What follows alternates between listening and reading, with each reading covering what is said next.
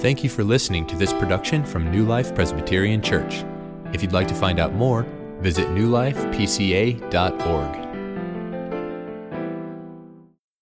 Thank you, guys.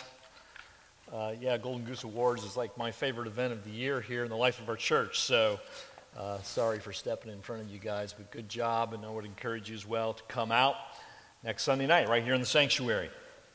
It's going to be a lot of fun. Open your Bibles, please, to Genesis chapter 3, please. Genesis chapter 3. If you don't have a Bible, you can find a paperback Bible underneath one of the chairs in front of you. And we're on page 2. Genesis 3, we'll be looking at verses 14 to 19. Uh, many of you are probably feeling like the year 2020 is the year that would never end. Just seems like a really hard year, doesn't it? We've had, of course, uh, a pandemic, COVID pandemic, continuing to wreak havoc on our nation. We've seen our cities in the United States plagued by riots and protests. We've seen uh, what seems like an unprecedented amount of political division.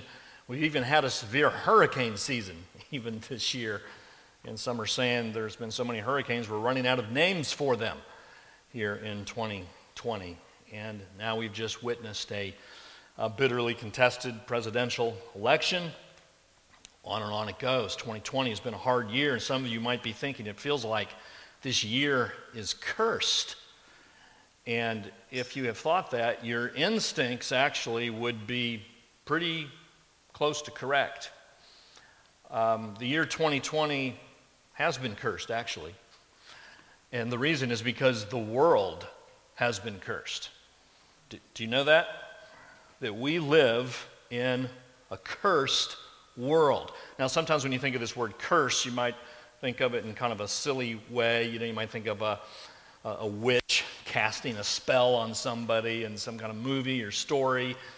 Uh, some of you are familiar with the curse of the billy goat. If you're a Chicago Cubs fan, this idea that the Cubs were cursed with no World Series appearances for 71 years, finally lifted in 2016 with their World Series victory.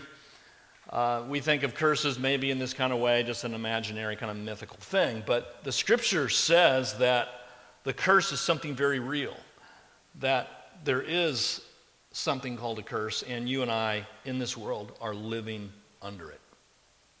And this is why, I think the scriptures would say, um, life is hard. It's why marriage is hard. It's why raising children is hard. It's why it's hard to find a good job, and it's hard to keep a job, and it's hard to enjoy a job. And so some people have adopted this motto that you have heard, and I'm going to give you the G rated version of it. But the motto is life is hard, then you die. For a lot of people, that's pretty much sums up their worldview. That's the way they look at things. Life is hard, then you die. Well, here we are in this sermon series on the book of Genesis, the gospel according to Genesis. And what we've seen here over these last couple of chapters, we saw God create the universe, call it very good. We've seen God create Adam and Eve as the very first human beings. He placed them in a garden that he called paradise. He told them not to eat of the fruit of the forbidden tree, but they did so anyway. And last week we saw the results of that, that it brought shame upon Adam and Eve, that they refused to take the blame and that as a result of that sin, sin has entered into the bloodstream of the human race. Well, last week, chapter 3, verses 8 through 13, we saw God asking a lot of questions to Adam and Eve. Where are you and what have you done, etc. But here in this passage, verses 14 to 19, we see God not asking questions, but making some very strong statements. Statements to the serpent about deceiving the woman, statements to the woman about believing the serpent, and statements to the man about believing the woman. And that's what we're going to look at here today to see what there is to be learned about this curse that we live underneath. So let me read Galatians excuse me, Genesis 3, verses 14 to 19. If you can stand, please do so, and I'll read that passage to you now. Genesis 3, 14 to 19. We're still in the Garden of Eden here. That's the setting, that's the place. And we read here, verse 14 the Lord God said to the serpent, Because you have done this, cursed are you above all livestock and above all beasts of the field. On your belly you shall go, and dust you shall eat all the days of your life. I will put enmity between you and the woman, and between your offspring and her offspring. He shall bruise your head, and you shall bruise his heel. To the woman, he said, I will surely multiply your pain and childbearing. In pain you shall bring forth children. Your desire shall be for your husband, and he shall rule over you. And to Adam he said, Because you have listened to the voice of your wife and have eaten of the tree of which I commanded you, you shall not eat of it. Cursed is the ground because of you. In pain you shall eat of it all the days of your life. Thorns and thistles it shall bring forth for you, and you shall eat the plants of the field. By the sweat of your face you shall eat bread till you return to the ground, for out of it you were taken, for you are dust, and to dust you shall return. Holy Spirit, would you please come and give us wisdom and understanding, open our eyes to behold the truth that is here for us in your word. In Jesus' name we pray. Amen. You can be seated. So, this is one of the, these messages where the, the three points divide up very easily for the preacher. So, we're going to look at these three things God's words to the woman and to the man and to the serpent. And so, we're going to begin by seeing what God says to the woman here in verse 16. Now, I'm telling you here about this curse that we live under. One clarification I want to make very, uh, very clearly is that the curse is not a curse that's been placed on human beings. You'll notice here that God doesn't curse Adam and he doesn't curse the woman either.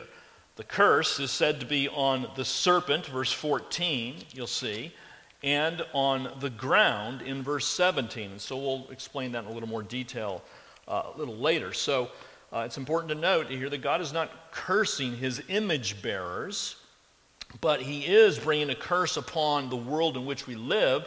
And so that ends up having implications then for the life that we live in this world. And in particular, God is telling the woman the trouble that she is going to endure now under this new normal living in a fallen world. And so there's two areas of uh, in which the, the woman is going to be experiencing trouble. And, and one of them here is in childbearing. So you'll see that in verse 16. To the woman, he said, I shall surely multiply your pain in childbearing. In pain you shall bring forth children. Now, re- remember, this is in, context, in the context of what we saw in chapter 1, verse 28, the creation mandate that I've been kind of reminding you about. This is God's job description for the human race, and He tells us to take dominion of all creation, but He also commands the human race to be fruitful and to multiply, that is, to have children.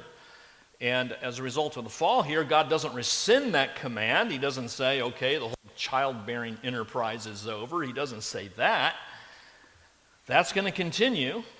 People are going to continue to have children, but notice the word multiply there in verse 16. I will multiply your pain. As you are obeying the creation mandate to multiply and be fruitful, I, God says, am going to multiply your pain in the process of childbirth. So it's well known that bearing a child is a painful thing. So we certainly see that bear out over the course of history. But I think probably this can be applied even broader to that, not just the physical pain of bearing children, but just the difficulty and pain and trouble that comes along with raising children. the, the pain and difficulty of being awakened in the middle of the night repeatedly by the crying infant uh, the pain and difficulty of dealing with rebellious teenagers, uh, even the pain of dealing with a child who precedes the mother and father in death. This is a fallen world now. Raising children will continue, but it's not going to be easy. For parents, it can be really hard to raise children. And the Proverbs kind of speak to this in many ways here in Proverbs 19. He who does violence to his father and chases away his mother is a son who brings shame and reproach. It says in Proverbs 23, let your father and mother be glad. Let her who bore you rejoice. Uh, children, don't make it harder than it already is on your children because as a result of this curse, it's going to be a painful thing to raise children. Of course, there's many joys and um, reward in raising children, but because of the curse, it can be very difficult. Uh, I, have often thought, my father died in, in 2002, and I, I, know growing up as a teenager, I mean, I was one of those kids, you know, I didn't get in a lot of trouble, but, you know, I did not like my father's authority, and I, I resisted it. And so our confession and assurance is very convicting for me. Um, I didn't think my dad had any business poking into my life and asking who my friends were and telling me what to do, and I made sure that he knew it. And I'm sure that I caused him a, a lot of heartache. And I've really longed for the time when I could just sit down and say, you know, Dad, I just want you to know how much I appreciate what you've taught me, the way you raised me, the way you provided for me, the way you were faithful to my mother. And I don't have that opportunity now. And so, children, express gratitude to your parents while you have the opportunity. Raising children can be painful, and that's part of the curse. But we also see here that God is speaking to the woman about trouble that she's going to have in her marriage as well. this is also a part of struggling under the curse. So you look at the second part of verse 16, and God says to the woman, Your desire shall be for your husband, and he shall rule over you. Now, this is uh, kind of an odd, cryptic phrase. There's, uh, you know, the meaning of this is not necessarily apparent. Some people think that this might refer to the sexual desire of the wife for the husband, but many commentators say that's probably not the best way to read this. Uh, the key words here are desire and rule. Desire and rule. Your desire shall be for your husband, and he shall rule over you. Well, if um, we compare this to a verse that comes just a little while afterward, chapter 4, verse 7, this is uh, God speaking to Cain, you'll see the use of the same words desire and rule. So, what God says is sin is crouching at the door, and its desire is contrary to you but you must rule over it. If we look at 4 7, the meaning seems to be a little more clear.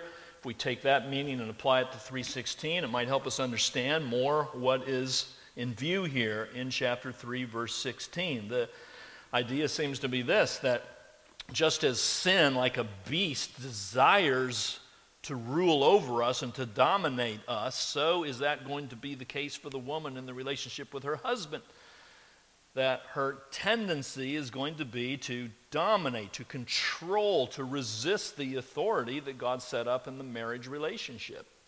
That's going to be part of living under the curse, part of the results of the fall.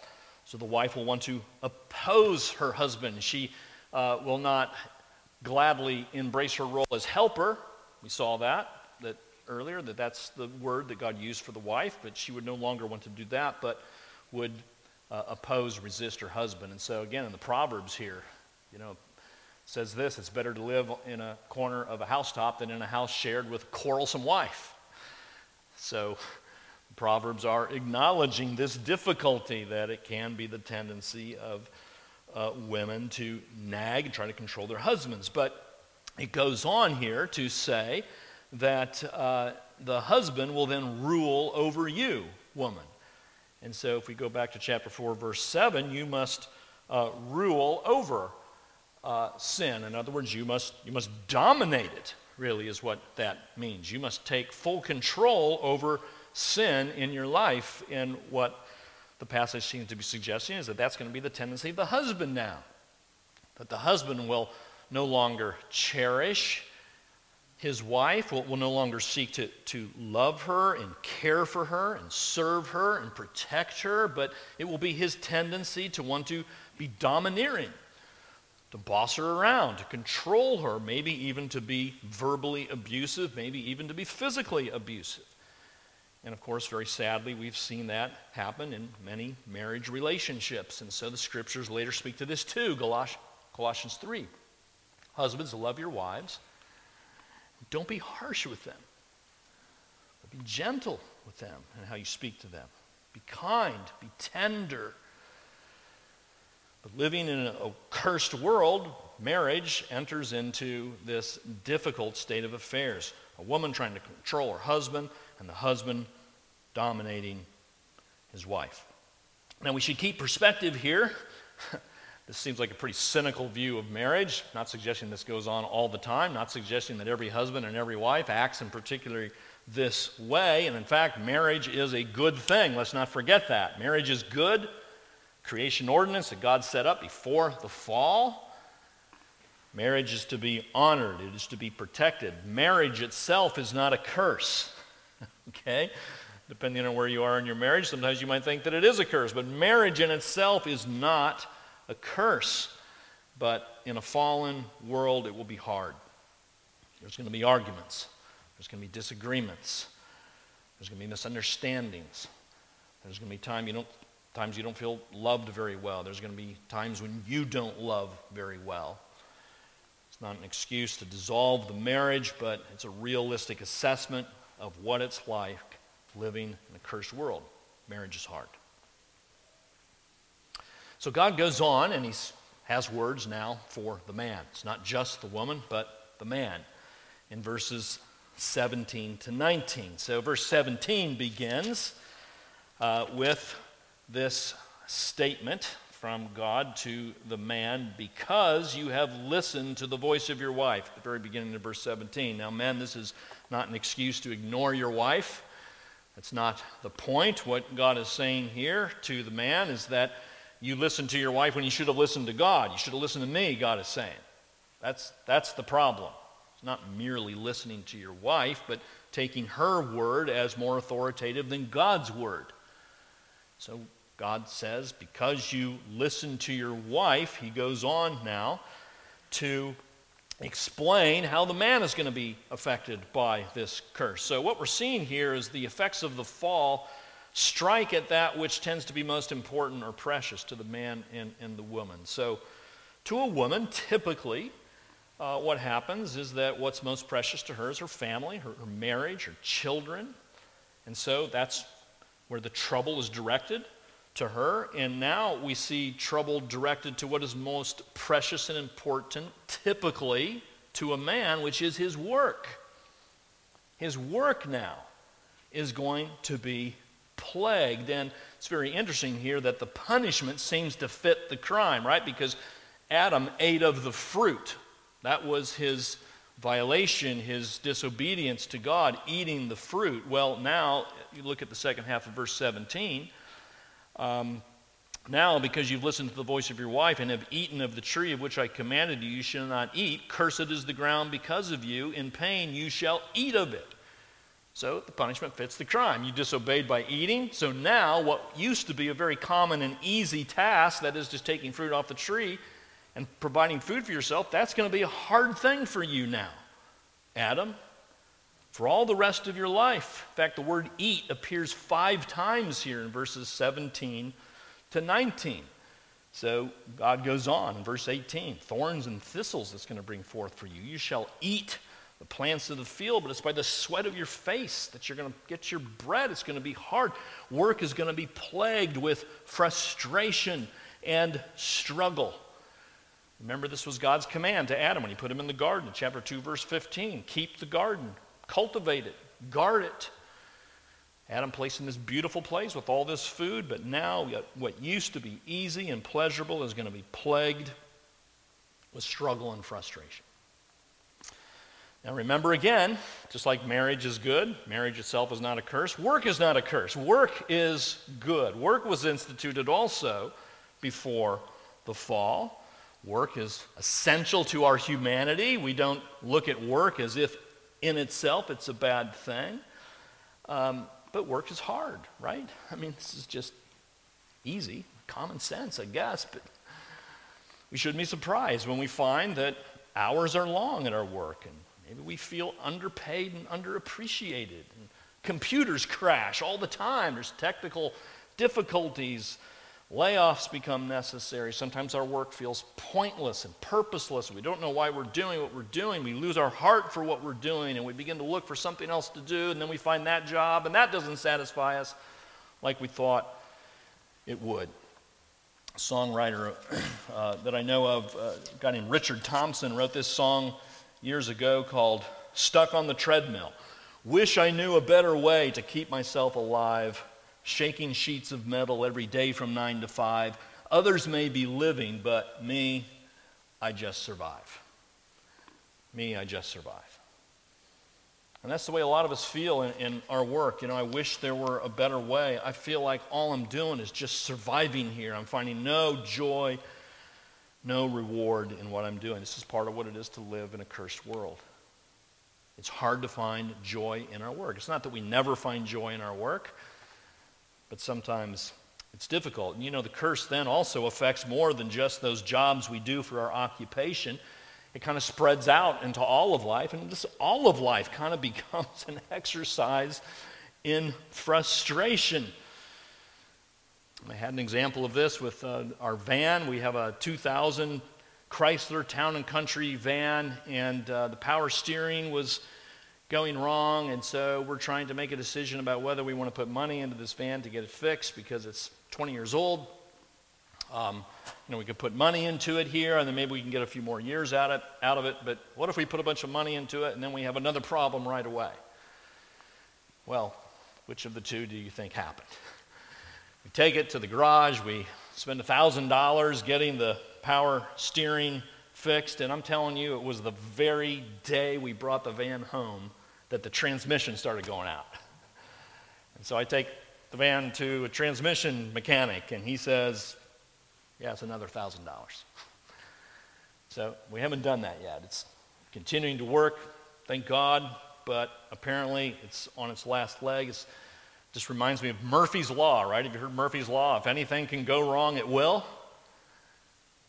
I mean, it just seems sometimes like that's the case, right? Now, those of us who are more kind of glass half empty people, more pessimistic people, might need to be reminded that sometimes things should go wrong and they don't, right? There's plenty of times when we're surprised by the way things go well. That's the common grace of God, that's just His goodness and kindness to us. So that continues in a fallen world. It's not like things go badly all the time. But very frequently, doesn't it just seem like if things can go wrong, they will? And then we have just kind of the ultimate irony here, and that is told us in verse 19, where God says, Adam, you're going to return to the ground, for out of it you were taken, for you are dust, and to dust you shall return. Why is that so ironic? Well, remember, God gave to Adam the command to take dominion over creation over the earth. He was to rule over the dust and over the ground. And now, instead, the ground gets victory over Adam and swallows him up when he dies. And to dust he returns. The thing over which he was to rule is going to rule him in the end. Warren Gage says this the silver tarnishes, the bronze corrodes, the iron rusts, haunting the entire human enterprise whispers this echo from Adam, excuse me, from Eden ashes to ashes, dust to dust. Well, I want you to notice something here. We do see some good news peeking through this text. in verse 7, again, verse 17, again, cursed is the ground. God is not cursing Adam, thankfully, but he does curse the ground. And that might be a surprise to many of us who think of uh, the curse as something that is strictly spiritual, as if God is bringing his condemnation only on the souls of people, as if there's only a spiritual application here. What this text is saying is that it's not just uh, human beings, men and women, who are dealing with the curse, but it's the entire creation, it's the entire cosmos, it's the earth itself. The earth suffers as a result of the sin of Adam and Eve. And here's what Romans 18, excuse me, Romans 8 says. Paul says this the creation waits with eager longing for the revealing of the sons of God, for the creation was subjected to futility or to frustration. Not willingly, but because of him who subjected it. That him could be Adam, could be God. But I think this passage is referring to the passage that we're reading right now in Genesis, in, uh, Genesis 3. In hope that the creation itself one day will be set free from its bondage to corruption. And so when we contemplate the work of Jesus on the cross, friends, it's a phenomenal thing to consider that Jesus is not just the Savior of our souls, He's the Savior of the whole universe. He is a cosmic Savior. He is delivering not just us from the condemnation that we deserve, but He is delivering the earth as well. Colossians 1 talks about the work of Jesus on the cross that reconciles to Himself all things, whether in heaven or on earth, it says. 2 Peter 3 says we're awaiting new heavens and a new earth. That's our final destination, a new earth. And in fact, in a few weeks, as we get into the Advent season, we're going to be singing Joy to the World, and we'll sing this No more will sin and sorrow grow, nor thorns infest the ground. Again, a reference to Genesis 3. But he'll come and make the blessings flow as far as the curse was found. The curse extends to the earth, and when Jesus comes again, he is going to free the earth from its corruption. And that is our eternal home, friends a new heavens and a new earth. But we don't have any longing for the redemption of the earth without knowledge that the earth was once cursed. And that's what we're being told here in Genesis 3. So God speaks to the woman, God speaks to the man, and then lastly, we see that God has words for the serpent. God has words for the serpent. We're going to spend a few moments here looking at verse 15. Now, it's very common for people to think that um, in the Old Testament we have God's wrath and anger, and then we don't really get any gospel until the New Testament. Very common belief. Gospel starts in the New Testament. That's wrong. It's a mistaken belief. The gospel actually starts right here in chapter 3, verse 15. In fact, uh, it's called, if you want to impress your friends sometime by dropping a great big theological word, here's a suggestion for you the proto evangelium. It's a great word. I love to say this word. The proto evangelium, it means the first gospel. Chapter 3, verse 15, is called the proto evangelium. Now, it's not quite as clear as John 3:16 because this promise of the gospel is going to unfold and become clearer over the course of progressive revelation. But we do see the gospel in seed form here in chapter 3, verse 15. We see it in two ways. First of all, we see that God declares war. This is the first thing that God does here in setting up this promise of the gospel. he declares war. Verse 15 I will put enmity, he says, between you and the woman. That word enmity, actually, in the Hebrew, is at the very beginning of the sentence. The point is that that is to give emphasis to this idea of enmity that is going to be present throughout all of human history going forward. That is conflict, that is hostility, there's warfare that is going to be occurring. Now, between whom, we might say? Well, he says it very clearly between you and the woman. He's speaking to the serpent. Between the serpent and the woman, there's going to be this, this conflict, this enmity. But he also says it's between your offspring and her offspring. Uh, some translations say seed, between your seed and her seed. So you've got the woman and the serpent. And what God is saying is there's going to be conflict, hostility going forward throughout all human history between the offspring, between the descendants of the woman on the one hand and the serpent on the other. Hostility, warfare. Now, of course, we're not talking here in terms of Satan about biological descendants. I mean, Satan doesn't get married and have children, physically speaking. What is in mind here are the spiritual descendants of Satan.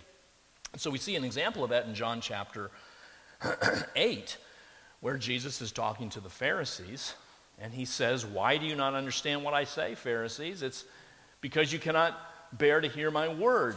You are of your father, the devil, and your will is to do your father's desires. So here are these Pharisees. They're not believers in Jesus. They've rejected Jesus. And what Jesus says is, Your dad is the devil. You are one of the descendants of the serpent. Hailing back to what God is saying here in chapter 3, verse 15. Friends, what this tells us is that when it comes to you and Jesus and your perspective on Jesus, there's no middle ground here. There's no neutrality. There's no gray area. There's no fence riding here. There are two groups in humanity the descendants of the woman and the descendants of the serpent, and you fall into either one of them. Not in between, that's not an option. And the implicit question here that's being asked is which one are you? Do you belong to the descendant of Eve, Jesus Christ, or do you belong to your father, the devil?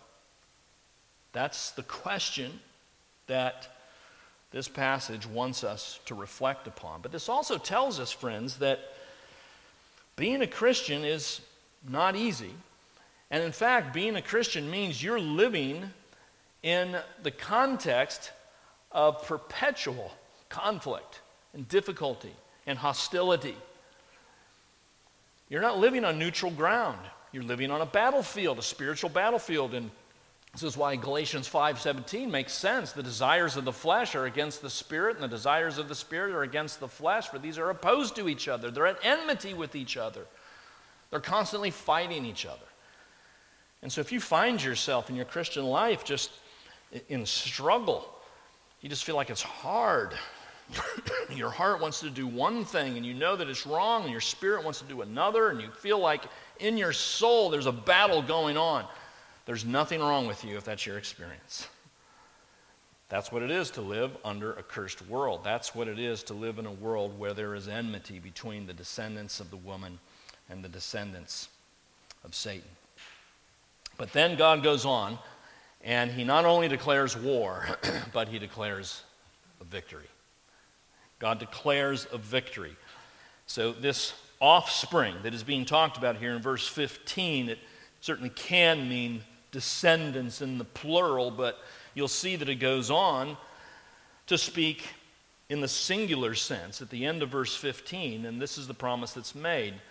He, that is, referring to the woman's offspring, he, an individual, there's one coming who will bruise your head. Remember, God's speaking to the serpent here. This descendant is going to bruise your head, serpent, and you shall bruise his heel. This descendant who is coming from the woman is going to deal a decisive mortal blow to the serpent. But in the process, this descendant is going to have his heel bruised. Now, this isn't really so hard to understand if you just think about what it would be like to step on the head of a snake. If you wanted to kill a snake, you'd step on it and you'd probably get your heel down there and probably grind your heel onto his head to kill that snake. But what would probably happen in the process is that snake is going to bite you in the heel. And that's the picture that's given, the metaphor here that's given to us for this one who is coming, this Messiah who is coming, this, this Savior, this one person, a descendant. And he is going to do this work. What God is saying is, Satan, you're not going to win. Victory is promised. A Messiah is going to come who's going to defeat you, who's going to crush your head. But he is also a Messiah who is going to do it through suffering it's going to require suffering on the part of this descendant. And we get a clearer picture of who this is in Hebrews 2.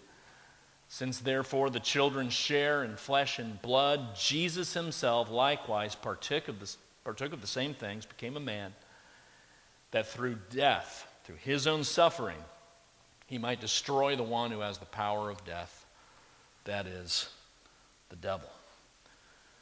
This descendant is Jesus, name above all names, blessed Redeemer, Emmanuel.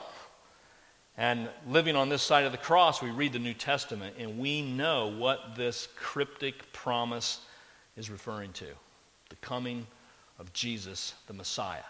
And all the rest of history, all the rest of the Bible, this, this verse is so essentially important because all the rest of the Bible is just an unfolding and an explaining of Genesis 3:15. It's just showing how this is working out over history. Think about it. Think of all the conflict that you see throughout the scriptures. You get to Genesis chapter 4, and immediately what happens? You've got Cain trying to kill Abel. That's, that's the enmity. You go later on, you got Saul trying to kill David. You've got the prophets constantly being killed by evil forces within Israel. You've got Haman trying to kill the Jews in the book of Esther. And we get to the New Testament and we see King Herod wanting to kill all the young Hebrew children in Jerusalem as a way of trying to kill and rub out and eliminate this coming descendant. Excuse me. So, the gospel is here for us in the Old Testament. The gospel begins here in Genesis 3. and so, I think what we can do is revise our motto. Some of you might have adopted this motto life is hard and then you die. Well, let's think about that a little differently. Life is hard. Yes, that's true. Life is hard because we live in a world that is cursed.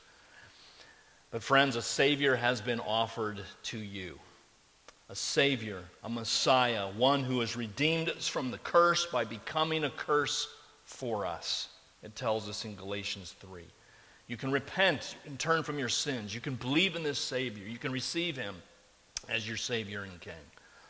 Even while life is hard, you can believe upon His name. Then you die. Yeah, that's true.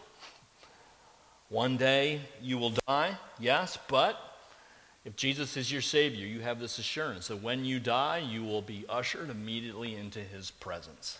You will go to glory. You will go to a place that God has prepared for you, a place called heaven, where all of your sins will be forgotten, washed away, and all the effects of evil will be purged from you. And then one day, you and him and all of God's people are going to come again. He's going to establish his kingdom on this earth and the curse will be reversed, completely reversed. And the suffering that we experience in this life will not compare to the glory that will be revealed to us at that time. So, the descendant came in the person of Jesus, as God promised, and he will come again. And until then, let us love him, trust him, and serve him until that day. God, we thank you for your word. We thank you, Lord, that although sometimes your word gives us hard things, it tells us the truth about who we are and the world in which we live. Thank you for that. But we thank you also, Lord, that in your grace you have promised to fix the problem. Thank you for sending Jesus. Help us to love and serve him well. In his name we pray. Amen.